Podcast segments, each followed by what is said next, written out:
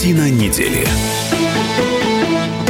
Здравствуйте, друзья! В студии Иван Панкин и Николай Сванидзе, историк, журналист. Начинаем обсуждение самых главных тем за эту неделю. Николай Карлович, здравствуйте. Здравствуйте. А, страна готовится к празднованию 9 мая, День Победы, праздник легендарный, праздник нужный, но у кого-то мнение другого. Вообще есть осуждающие как военного парада, так и самого празднования Дня Победы. Начнем с празднования. Надо ли нам вспоминать День Победы?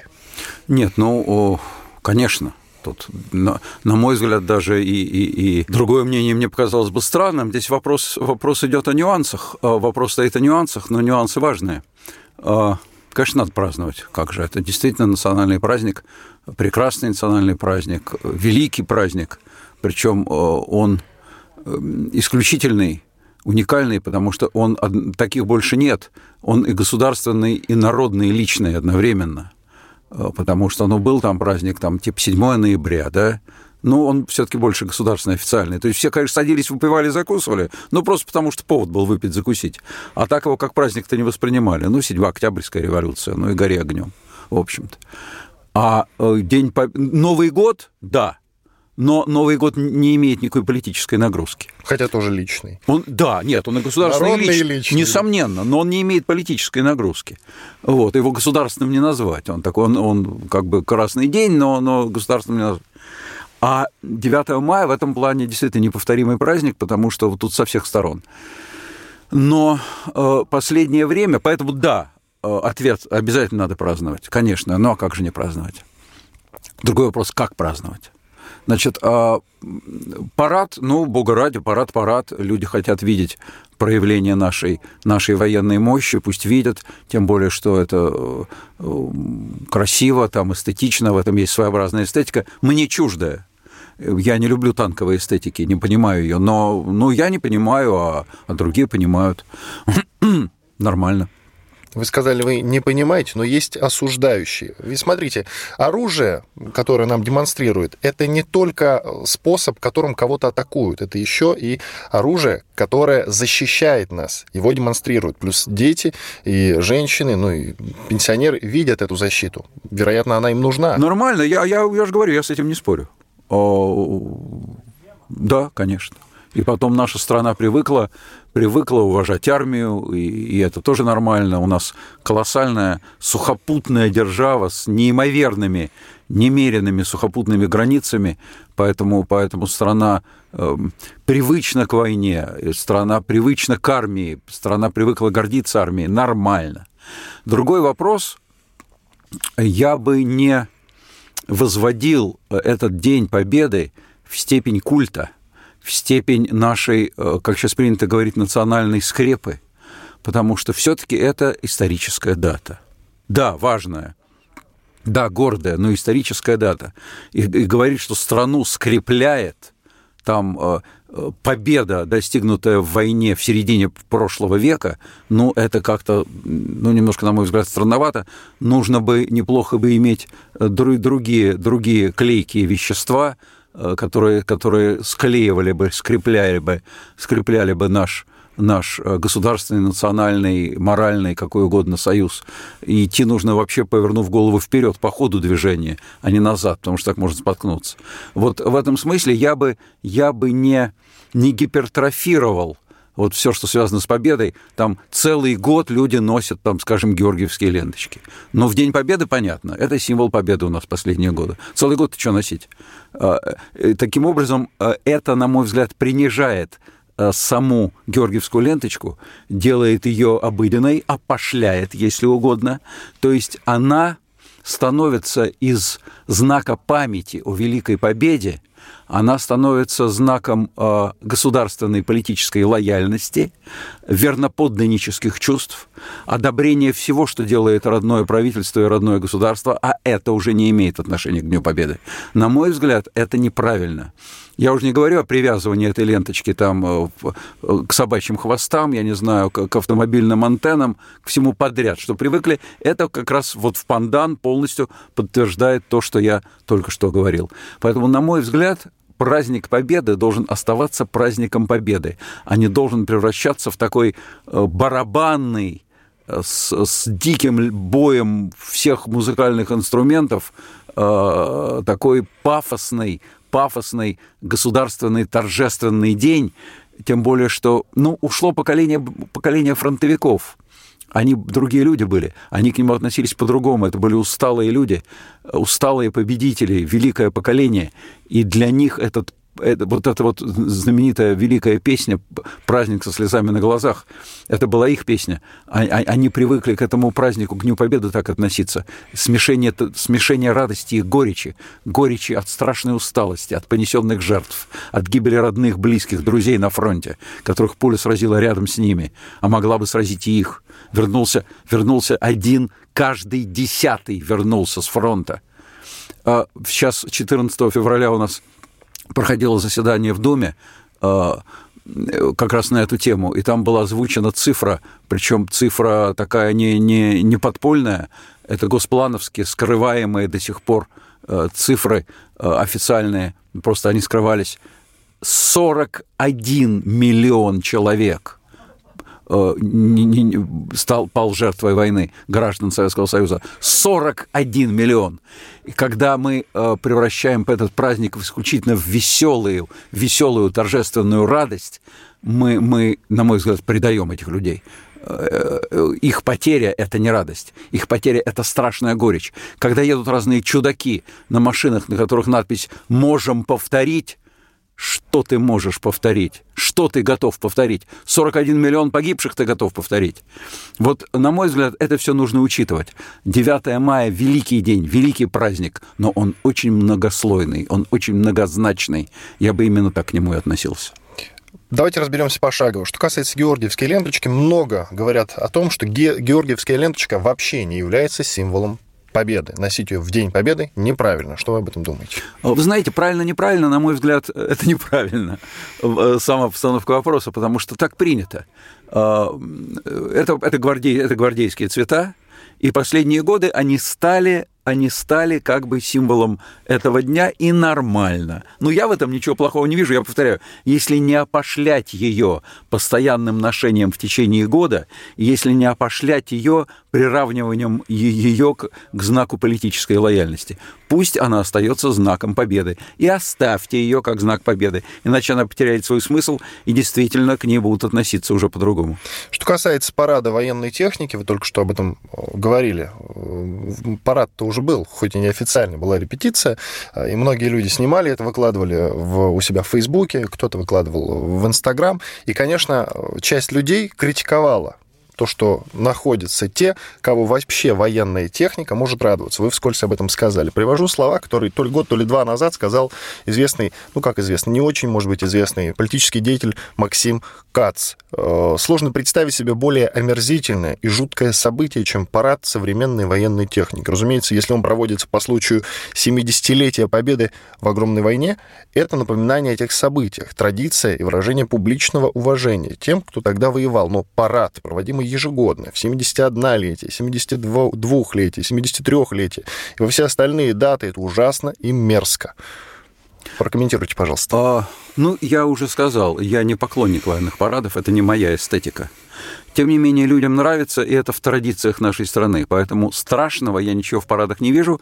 Есть определенный здесь момент, который мне не очень нравится, а именно то, что, в принципе, военные парады, они усиливают милитаристские настроения в стране, а нам не нужны милитаристские настроения, нам нужно строить. На нас, слава богу, никто не нападает, и никто никогда, никакая держава на нас не нападет, на, на такую ядерную мощь, как наша. А, могут нападать на нас террористические формирования, но с ними не танками воюют, и не ракетами, как известно.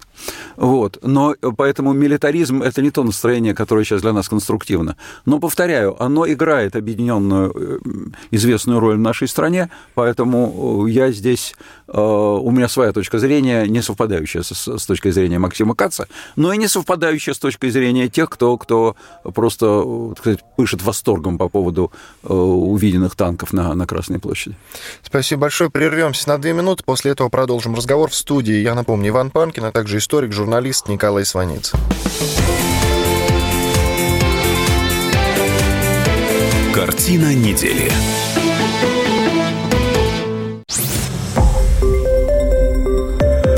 Радио «Комсомольская правда».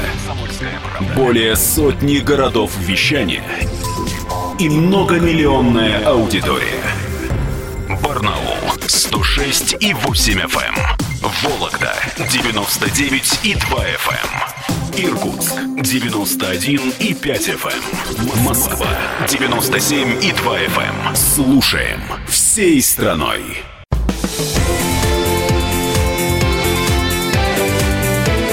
Картина недели. В студии по-прежнему Иван Панкин, а также историк, журналист Николай Сванидзе. Говорим о главных темах этой недели. Ну и грядущей недели тоже, потому что говорим, в частности, и про 9 мая. 9 мая будет военный парад, военная техника пройдет по улицам города. Это традиционное шествие военной техники. Об этом мы уже поговорили. В частности, привели слова э, политического деятеля Максима Кац, который говорил, что демонстрация приспособлений, что это демонстрация приспособлений для убийства. Вот, в принципе, это не сходится, конечно, с моей точки зрения, а, и частично не сходится с точки зрения Николая Карловича.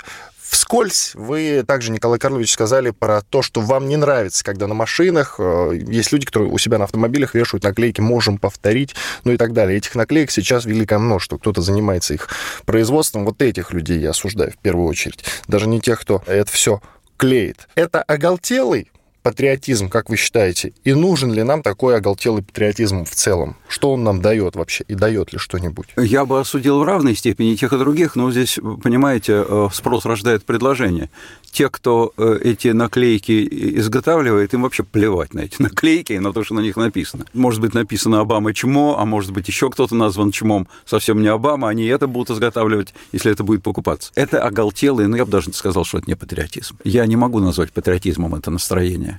Патриотизм – это любовь к родине. Любовь к родине. А что в этом высокомерном, идиотском отношении ко всем окружающим, что здесь от любви к родине? Абсолютно ничего.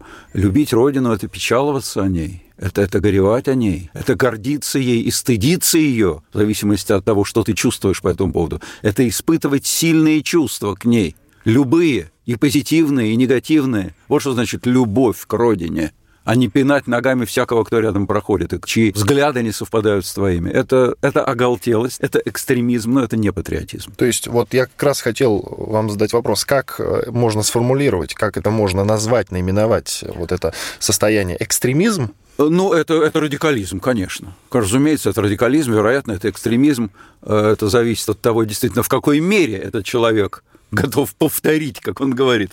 Это, это просто слова, это, это, просто, это просто фанаберия такая тщеславная. И он не понимает, что говорит просто, как попка. Или, или он действительно готов на кого-то напасть. Напасть, там, скажем, на мирную Германию, неизвестно почему, там, на своем там рейндж-ровере, на котором он повесил эту надпись, там действительно куда-то поехать, там установить у него пулемет, как на тачанку. Я не знаю, сколь далеко заходит э, глупость этого человека, человека, я думаю, по-разному. Эти люди разные. Но в любом случае это, конечно, не патриотизм. В Киеве военного парада, судя по всему, уже не будет, по крайней мере, вот, э, никакой информации я по этому поводу не нашел. Вообще военный парад киевскими властями ну, не одобрен, насколько я знаю, в целом. Вообще сейчас э, декоммунизация на Украине идет э, полным ходом в отношении 9 мая, Дня Победы. Насколько она верна? Видите ли, что значит верна? Мы же с вами, ни вы, ни я, не, не претендуем на то, что нашими устами говорит объективная истина в последней инстанции.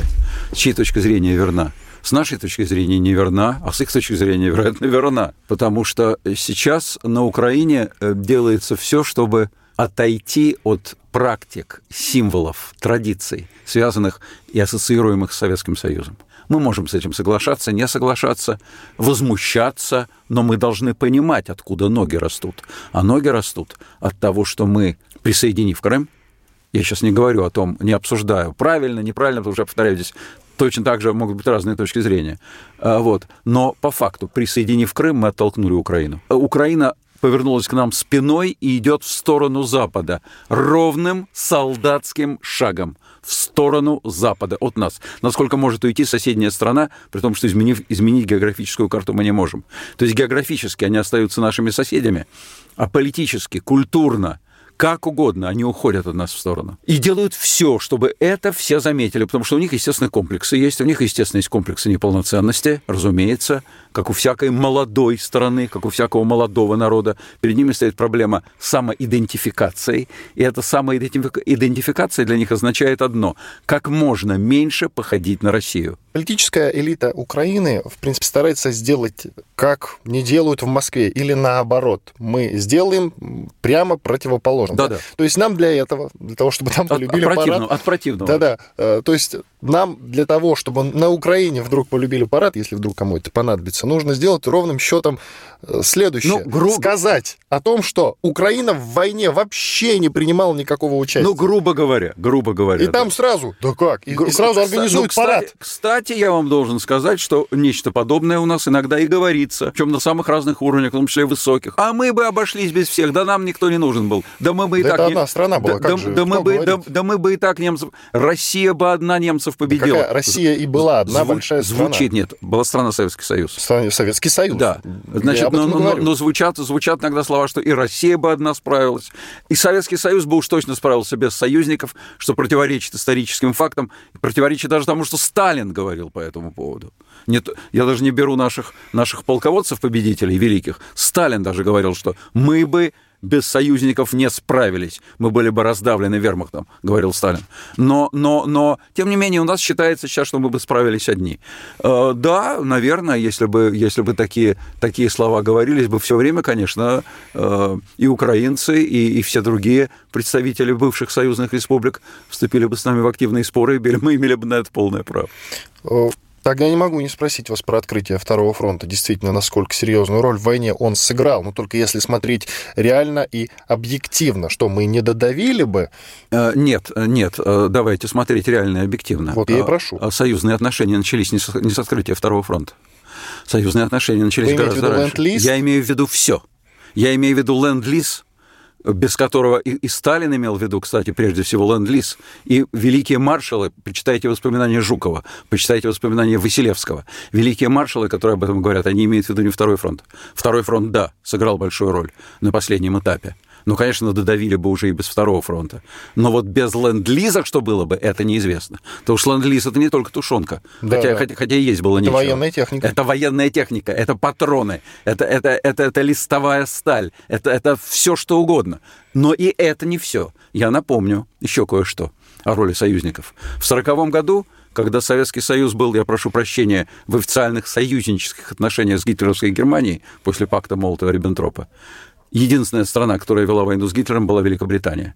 Она выиграла битву за Англию, воздушную. Она не позволила Гитлеру высадиться на острове, на Британских островах, и тем самым заставила Гитлера э, когда он напал на Советский Союз, вести войну реально на два фронта. То есть он повторил то, чего он избегал старательно, но, но ему пришлось на это пойти. Он повторил судьбу Наполеона, который напал на Россию, имея, имея в тылу Англию.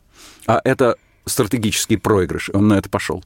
Первое. Второе. Ленд-лиз сказали. Третье. Огромные массированные воздушные атаки Англа и, прежде всего, американского воздушного флота, которые убивали немецкую военную промышленность. К 1943 году, фактически, они обеспечили советской армии господство в воздухе. Вы знаете, когда мой отец рассказывал мне, который прошел всю войну, а, который форсировал Днепр, который освобождал Будапешт, который потом воевал с бендеровцами, хлебнул по полной, и вот когда он рассказывал, что самое страшное за годы войны, он сказал бомбежки в первые годы когда казалось, что каждая бомба летит тебе, тебе на голову. Когда воздух был вражеский, это было страшно.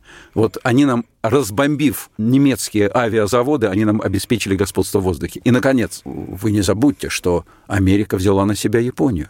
Если бы Япония в 1941 году осенью, как этого хотел Гитлер, напала на Дальний Восток советский, ох, как! И так-то было невыносимо тяжело. А что бы было тогда, если бы они напали не на Америку, а на нас, страшно себе представить, как бы они нас разрывали на две части. Э, Гитлер с запада и Япония с востока. Они напали на Штаты, и Штаты взяли на себя Японию. Штаты взяли на себя всю Тихоокеанскую войну. Это была огромная помощь. В конце войны мы э, поехали тоже в сторону Японии. Совершенно верно. Поэтому здесь говорить о том, что э, их помощь, там, это исключительно 44 год, э, второй фронт, нет, конечно. Хотя и второй фронт тоже помог. Но, но э, разумеется, это была общая победа. Другой вопрос, что потери в этой войне, то есть вклад человеческий, в эту победу, несопоставим. Но это, извините меня, не только предмет гордости, и не столько. Потому что это предмет размышления о том, почему советский режим не жалел своих людей. Почему закидывали, как это писали писатели, фронтовики великие, как это писал Астафьев, как это писал Василий Быков, как это писал Бакланов. Почему, почему закидывали вражеские доты телами советских солдат, не жалея их? Почему на минные поля вели солдат? Чтобы потом провести танковую атаку, не жалея их. Почему храбрость командиров, она оценивалась по количеству убитых солдат. Положил роту, молодец, храбрец. Не положил, трус. Вот это страшно. И в результате Америка э, там потеряла меньше полумиллиона людей, Англия меньше полумиллиона людей, Франция э, больше 600 тысяч, чуть больше полумиллиона людей, а Советский Союз 41 миллион человек. Германия, которая проиграла всем, потеряла 7 миллионов, а Советский Союз 41. Вот это нужно помнить. Прервемся на несколько минут. Я только уточню, Николай Карлович, потому что цифра плавает сейчас однозначно. К сожалению, сказать о том, что 41 или 39, ну, сказать хорошо, нельзя. Это, это просто нюанс, но это важно. Это, но это, это, нет, это очень важно. Но в любом случае согласимся, что это чудовищно много. Да. Через пару минут продолжим.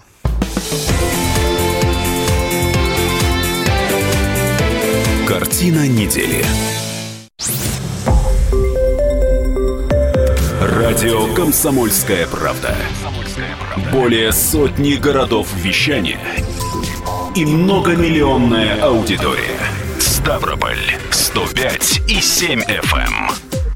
Эм. Севастополь 107 и 7 FM. Эм. Калининград 107 и 2 FM. Эм. Москва 97 и 2 FM. Слушаем всей страной.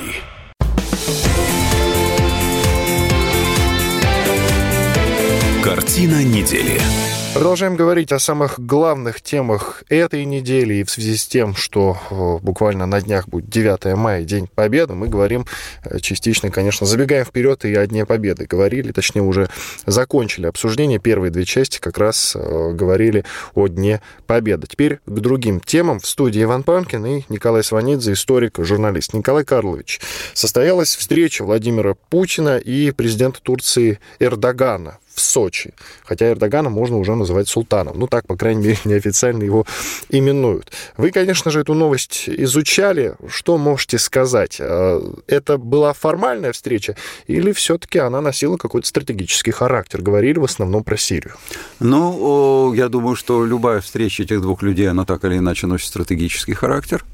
Вот, тем более, что у них, мы, мы знаем, насколько сложно и неоднозначно складываются и межгосударственные, и личные отношения между этими двумя лидерами. А Турция – это мощная региональная сверхдержава, очень в военном отношении продвинутая, с очень мощной армией сухопутной и морской.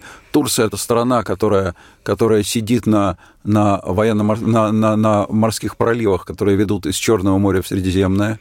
Турция – это, это страна, которая так же, как и мы, играет очень важную роль в Сирии, и это страна член НАТО. По всем этим причинам, конечно, взаимоотношения с Турцией, они очень важны для нас, но они непредсказуемы потому что непредсказуемы отношения именно личные.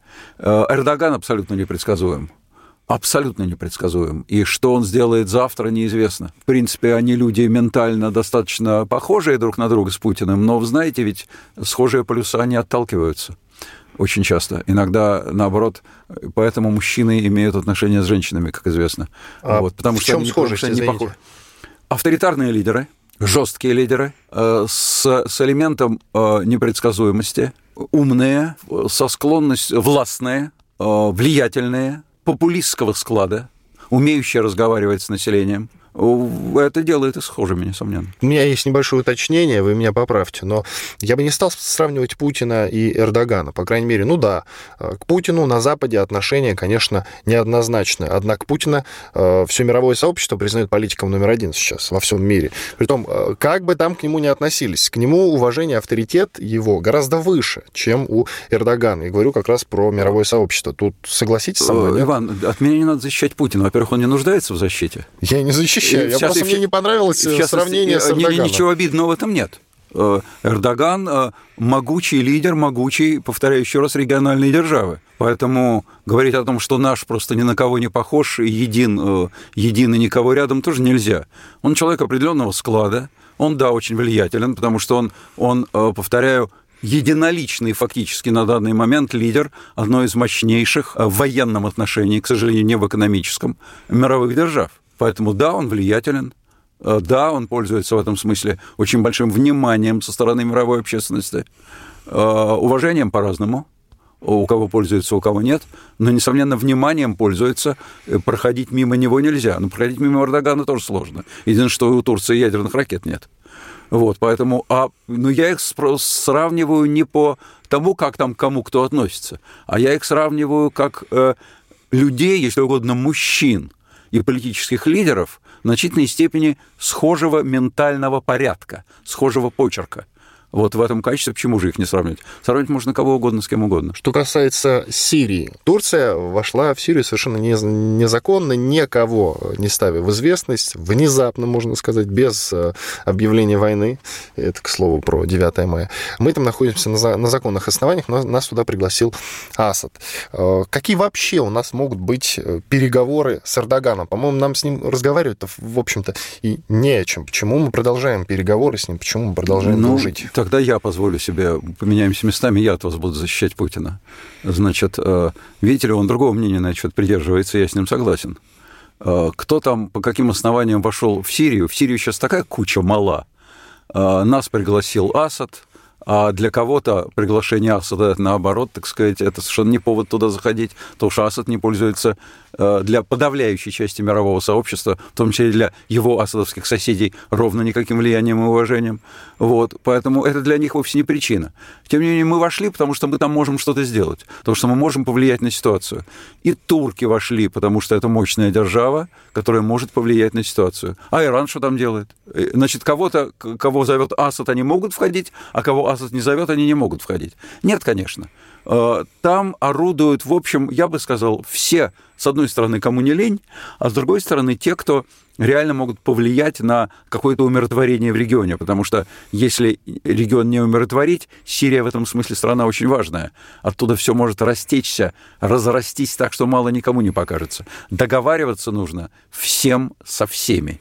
И поэтому абсолютно прав Путин, что он разговаривает с Эрдоганом э, при, я думаю, минимальной, э, э, вот точно при минимальной моей симпатии господину Эрдогану. Я думаю, что последнее время и при не очень высокой симпатии Путина к Эрдогану. Но с одной оговоркой. Страны занимаются в Сирии чем? Уничтожением террористов. Правда, у США некоторая путаница между ополчением и террористами, но это пустяки. Турция единственная, кто не террористов туда уничтожать поехал, а курдов. Понимаете? Ну, да, согласен, но, но у каждого свое представление о террористах. Вот я Понимаете, мы, мы, мы упрекаем и турок, и американцев Э, в том, что у них ложные представления о террористах, они упрекают нас в том, что у нас ложные представления о террористах, что мы туда э, пошли под флагом э, борьбы с, с ИГИЛ, э, запрещенной у нас, как известно, организацией, а, а э, на самом деле боремся вовсе в основном и не с ИГИЛ, а с теми, кого там на Западе террористами и не считают. Здесь действительно у всех рыльц в пуху, здесь у каждого свои интересы, и э, задача общая, чтобы позитивные интересы сошлись, чтобы, ну, скажем, за ИГИЛ ну, никто не выступает. Слава тебе, Господи. Значит, давайте все воевать против ИГИЛ. Благо, он запрещен, запрещена она не только у нас, она везде запрещена. Вот, давайте все сомкнем ряды воевать против ИГИЛ.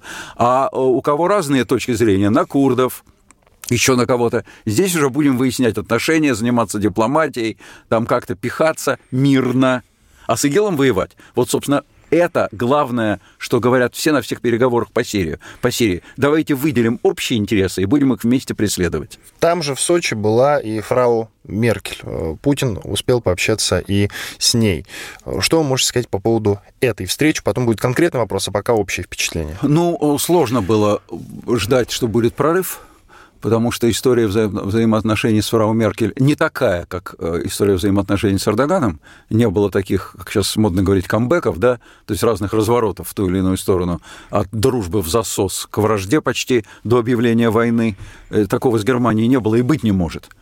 Вот. Э, Германия, Германия не Турция в смысле своего государственного устройства, и, и Меркель не авторитарный лидер, который может там э, вдруг э, исправить Конституцию, вдруг увеличить объем своего масштаб своего, своей власти. Это в, западной, в стране западной демократии сейчас невозможно. Но э, Меркель, э, она такая очень жесткая канцлерин, она, она э, э, умная, она сильная, и э, складывается впечатление последние годы, что тоже взаимной нежности у нее с Владимиром Владимировичем Путиным немного в отношениях. Поэтому, но тем не менее, они оба сильные лидеры, знающие свои интересы, что их отличает прежде всего не от Эрдогана, что их отличает, на мой взгляд, прежде всего от Трампа который пока не понял вообще, в чем его интерес, в чем интерес его страны. Поэтому он мечется и путает берега.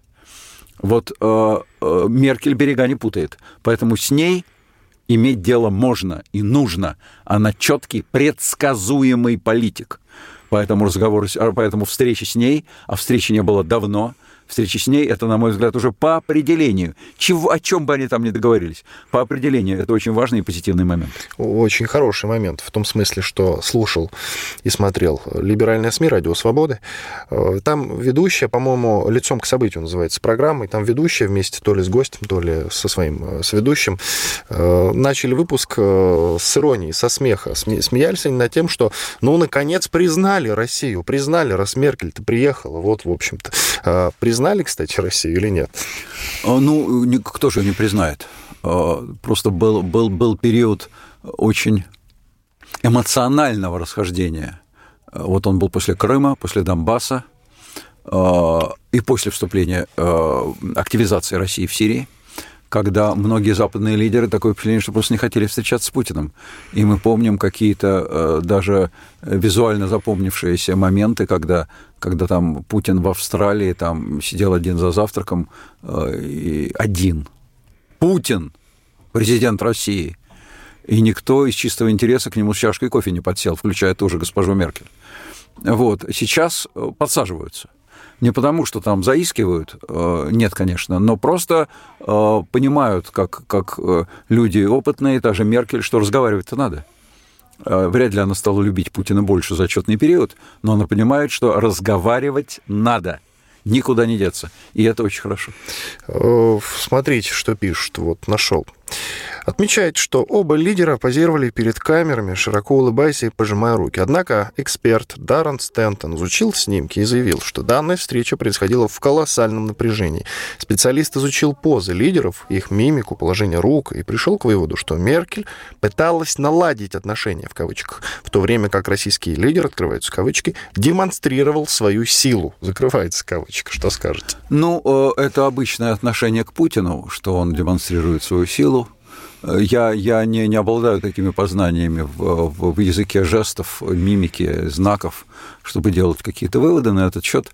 Но думаю, что встреча была, конечно, напряженной, потому что, я повторяю, они, они вовсе не близкие друзья и, и, и, и теплых чувств друг друга не испытывают. А, поэтому а, мне кажется, что она была в значительной степени демонстративная с обеих сторон. Должна была быть. Э, Путину она была важна, чтобы продемонстрировать то, о чем вы сейчас только что задавали мне вопрос. Зачем? А именно, что Россию признали. С Россией встречаются. Германия – это лидер э, западноевропейского сообщества. Германия – это лидер Западной Европы. Э, Меркель – это фактически самый мощный западноевропейский лидер несомненно. А может быть сейчас, с учетом, с учетом того, что э, каков Трамп, может быть и самый мощный западный лидер вообще. И вот Меркель приехала к нему в Сочи, с ним разговаривает. Это фишка. Это, это, это приятно Путину, это приятно нам. Значит, с другой стороны, Меркель должна была продемонстрировать свою конструктивность, она не фифа, которая там дуется, ножку, ножку отстраняет, чертит носочком по песочку, забирает свои игрушки и уходит. Она серьезный, серьезный, мощный европейский лидер, который готов разговаривать со всеми, с кем даже и не хочет разговаривать, если это нужно. Э, Меркель выдвигаться на выборах германских.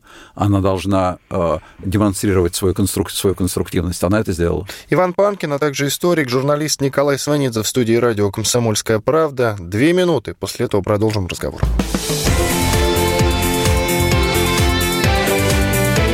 Картина недели.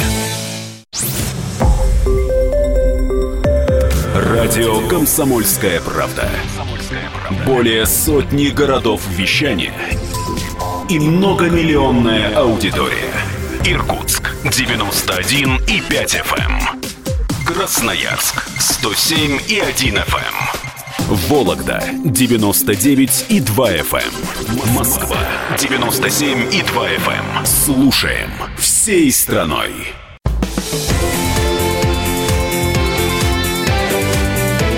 Картина недели.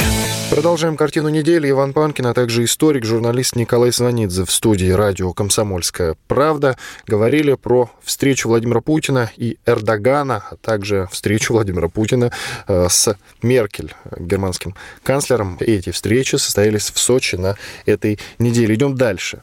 Пресс-секретарь Белого дома Шон Спайсер не стал называть Россию самой большой угрозой, как это сделал ранее директор ФБР Джеймс Коми. На регулярном брифинге журналисты спросили у Спайсера, приравнивает ли президент США Дональд Трамп Россию к самым большим угрозам. Угроза, которую представляет Северная Корея с ее потенциалом ядерного оружия, является тем, что, по его мнению, угрожает жизни американцев и наших союзников, отметил пресс-секретарь.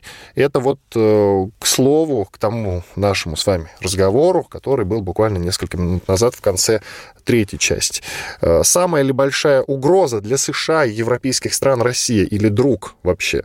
Сейчас ведь э, агрессоры уже совсем другие. Это раньше Россию почему-то считали агрессором. Сейчас уже нарисовалась Северная Корея. Она давно была, но сейчас она как-то явно о себе заявила. Я бы сказал вообще, что мне не очень греет душу наше сравнение с Северной Кореей и, и то, что... Я не сравнивал это... сейчас. Нет, нет, нет, нет, не, не срав... я знаю, что вы не сравниваете. Нет, я имею в виду сопоставление, там, скажем, в глазах западных политиков, кто нам больше угрожает, все-таки Россия или Северная Корея? А, э, Отношения разные. Конечно, естественно, Ким Чен Ын не, не Путин, Северная Корея не Россия, э, курица не птица и, и, и так далее. Значит, но, но э, и, Северная Корея непредсказуемая страна, действительно, у них есть ядерное оружие, что там сделает этот полный молодой человек, который стоит во главе, значит, этой страны, одному богу ведомо. Вот, и, конечно, это угроза. Угроза не для Штатов. Они Штатов-то не достанут. А, они, судя по всему, даже э, наиболее близкого к ним географически американского штата под названием Гавайи одного не достанут. Никак. У них ракеты там падают на их собственной территории. Пока что у них проблемы с этим. Может, они пыль в глаза пускают таким образом? Ну, не думаю. Ну, это, но, ну, это я так. Да, но, но, но Южной Кореи они достанут. Даже если ракета упадет на их собственной территории, то и Южной Корее все равно мало-то не покажется. Я уточню, извините, что перебиваю, я уточню. Тут по штатам-то и попадать, в общем-то, не нужно, Николай Карлович. Я напомню, что рядом, буквально на, на, в Корейском море, там э, натовские корабли, американские в том числе, достаточно попасть по ним, а до них-то они дотянут по Да, но, но это будет военный удар все-таки. Да, это, это война. По, да, по, территории, вот по территории с мирным населением. Это они, сразу они... же война. Я напомню, случае. что до территории они не дотянутся, а до нашей дотянутся. А, Значит, а поэтому... мы-то при чем? Как-то до нас зачем дотягиваться? Да, а никто не знает зачем. Никто не знает зачем. Потому что, я еще раз повторяю, никто не знает, что сделает полный молодой человек. Никто не знает. Самые, самые страшные политики – это политики непредсказуемые. Что думаете, мы его друзья, что ли? Да какие да, мы у нас нет никаких отношений с Северной да Кореей. Нет, Может быть, какие-то а, условные, абсолютно, малоизвестные. Абсолютно. Значит, поэтому что он сделает и когда, никто не знает. Естественно, вообще такой режим вооруженный и непредсказуемый – самая большая угроза. Я надеюсь, что, что э, Россию в качестве большой угрозы сейчас на Западе не видят. Я надеюсь, что и мы себя не видим в качестве угрозы для Запада. Но для этого мы не должны видеть Запад в качестве угрозы для себя. Потому что, конечно, если э, западные аналитики смотрят, как иногда смотрю я, скажем, российские общественно-политические программы по, по большим каналам, и видят, видят какую роль э, в тематических передачах играют Штаты и в каком качестве они подаются, как просто какой-то дьявол во плоти, естественно, у них возникает мысль, что, что Россия представляет для них угрозу. Поэтому это двусторонняя позиция, это улица с двусторонним движением. Если мы не будем видеть врага в Западе, и Запад не будет видеть врага в нас. Ну, смотрите, тогда вот эта новость, она очень хорошая, потому что вот говорят о том, что самой большой угрозой Россия для э, американцев не является. Это ведь на самом деле прекрасно, потому что, вспомните, буквально не так давно, еще до выборов э, Трампа, да и при нем в самом начале, э, американские военные политики, в частности, часто говорили о том, что Россия является самой большой угрозой. Помните, мы это в рамках картины недели с вами обсуждали как-то. Является самой большой угрозой сейчас. Нужно приложить максимум усилий, чтобы каким-то образом, ну, что-то с Россией надо делать. Ну, помните, мы это обсуждали Значит, с вами. А сейчас, видите, это анализ... Кто вы говорите, Шон Спайсер? Э, пресс-секретарь. Сейчас э, я уточню. Пресс-секретарь Белого дома ну вот, Шон Спайсер. Ну так да. вот, значит, я, я, я, я-то это знаю, просто напомнить это нашим, нашим, нашим уважаемым радиослушателям. Значит, э, знаете, это абсолютно не важно, что говорит Шон Спайсер. Абсолютно. Он сегодня говорит одно, завтра другое. Вслед за Трампом. А, то есть вслед за Трампом. Это не за... говорит о том, что отношения ни о, ни о чем это не говорит. Потому что сам Трамп не знает, каковы эти отношения. Э, Трамп недавно про Ким Чен Ына сказал, что если Ким Чен Ын захочет с ним встретиться, то это для него Трампа будет честью, сказал Трамп. Не как, помню какой, этой новости, возможно. Какой честью. Но он так сказал. У него такое иногда вырывается. Непредсказуемые вещи. Абсолютно. То он чуть ли не как о друге говорит о Путине, с которым он вообще лично не а знаком. может быть, он так сказал, чтобы Ким Чен Ын на кнопку не нажал? Может быть. Не знаю, для чего он это сказал. Знает ли он это сам. Трамп бизнесмен в большой политике. Он пока не привык к Белому дому. И его кидает из стороны в сторону. Поэтому что там говорит Шон Спайсер, э, в данном случае неважно, не устаканилась стратегия Соединенных Штатов ни в отношении России, ни в отношении Китая, ни в отношении своих партнеров по западному сообществу. Она вообще не устаканилась ни в каком качестве. Но что для военных, для Пентагона – Конечно, реально стратегическим противником номер один остается Россия, я вам ручаюсь. Точно так же, как для наших военных стратегическим противником номер один являются Штаты, тоже ручаюсь. Да никто этого и не скрывает. Переходим к выборам во Франции. Выборы для нас в каком-то смысле тоже знаковые. У нас э, там э, человек, как сейчас принято говорить, мы то же самое говорили про Трампа, сейчас уже, видите, отношение меняется. Я говорю про Марин Ле Пен, ее у нас ласково называют э, Марина. У нее есть оппонент Макрон, которого мы не любим. Главный вывод, который я почерпнул, изучая вот французскую прессу, ни того, ни другого кандидата особенно не любят. И в связи с этим такой огромный ажиотаж, который вышел на мировой уровень, я сейчас не приукрашиваю, эти выборы обсуждаются во всем мире, чего раньше не было. Эту президентскую гонку уже назвали самой напряженной. То в воскресенье 7 мая победит на выборах, как вы считаете? Ну, во-первых, насчет того, что всех не любят, это наша позиция. Наша позиция связана с тем, что наш кандидат проигрывает. Наш кандидат, как вы А может быть, он не наш кандидат? Нет, он наш, нет, он наш кандидат, вернее, она, Марин Ле Пен. В каком смысле наш? Это значит, что мы ее выставили в президентскую Ну, вы уже гонку. говорили о том, что но, но, но, якобы из Кремля ее спонсируют. Ну, ну, ну, тут это не я говорил, это практически она говорит. Я, я, просто, я это, этого не знаю, это, поэтому это, не да, Но это везде пишут, что она получала там в определенных банках определенные суммы денег, она ездит к нам за деньгами, это, в общем, достаточно ну, принципе, получить деньги в банке, это совершенно от политик, законная, от политика, законная процедура. От политика, который претендует на звание, э, на должность президента своей страны.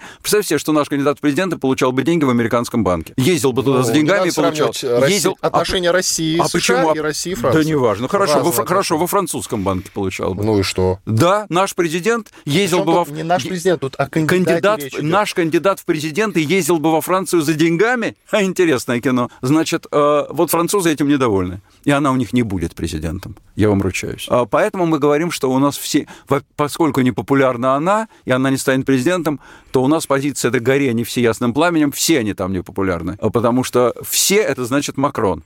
На самом деле, да, там несколько кандидатов. У них, в отличие от нас, нет одного кандидата с подавляющим превосходством над всеми. У них, в отличие от нас, поляна электоральная не вытоптана. У них соперничали сразу несколько человек.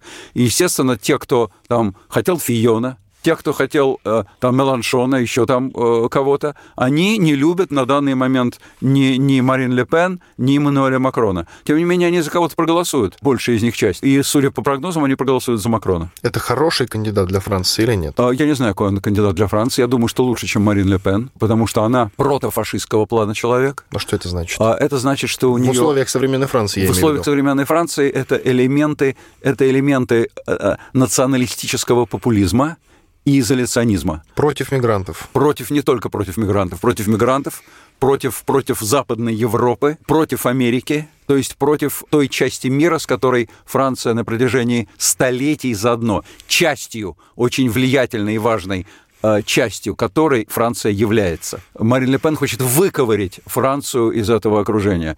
И, конечно, это вряд ли вызовет восторг у значительной части французских избирателей. Э, скажите, пожалуйста, с чем связаны вот эти нынешние настроения против мигрантов? То есть волна мигрантов действительно захлестывает Европу, несет преступность, ну и все прочее. А, я думаю, что это преувеличение. Ну, можно сказать, что, что волна мигрантов захлестывает Россию и несет преступность. Ну, я бы так не сказал. Но проблема есть, и мы знаем э, напряженность у нас социальную в этой связи, понаехали и так далее. Вот э, в Европе примерно то же самое. Ну, как вы считаете, эту проблему Европа когда-нибудь в ближайшем будущем захочет решить радикально? Или а нет? радикально это что значит? Это выгонять. Нет, нет, нет, не захочет. Я думаю, что в каких-то странах это возможно. Действительно, э, приход к власти такого радикального лидера. И если институты недостаточно сработают, хотя в Западной Европе сильные институты, которые противодействуют эм, эм, лидерам единоличным, вот, там сильные парламенты, все-таки сильные суды, не такие, как в Штатах, но сильные. И, и, и, а, а иногда и такие, как в Штатах, э, то, то э, могут быть и какие-то действия радикального свойства, но не до того, чтобы выгонять мигрантов. Я думаю, что такой радикальный вариант невозможен. Иван Панкин и Николай Сванидзе, историк, журналист. Спасибо большое, что были с нами. И вам, Николай Карлович, спасибо, спасибо большое. Спасибо, с праздниками наступающим. Картина недели.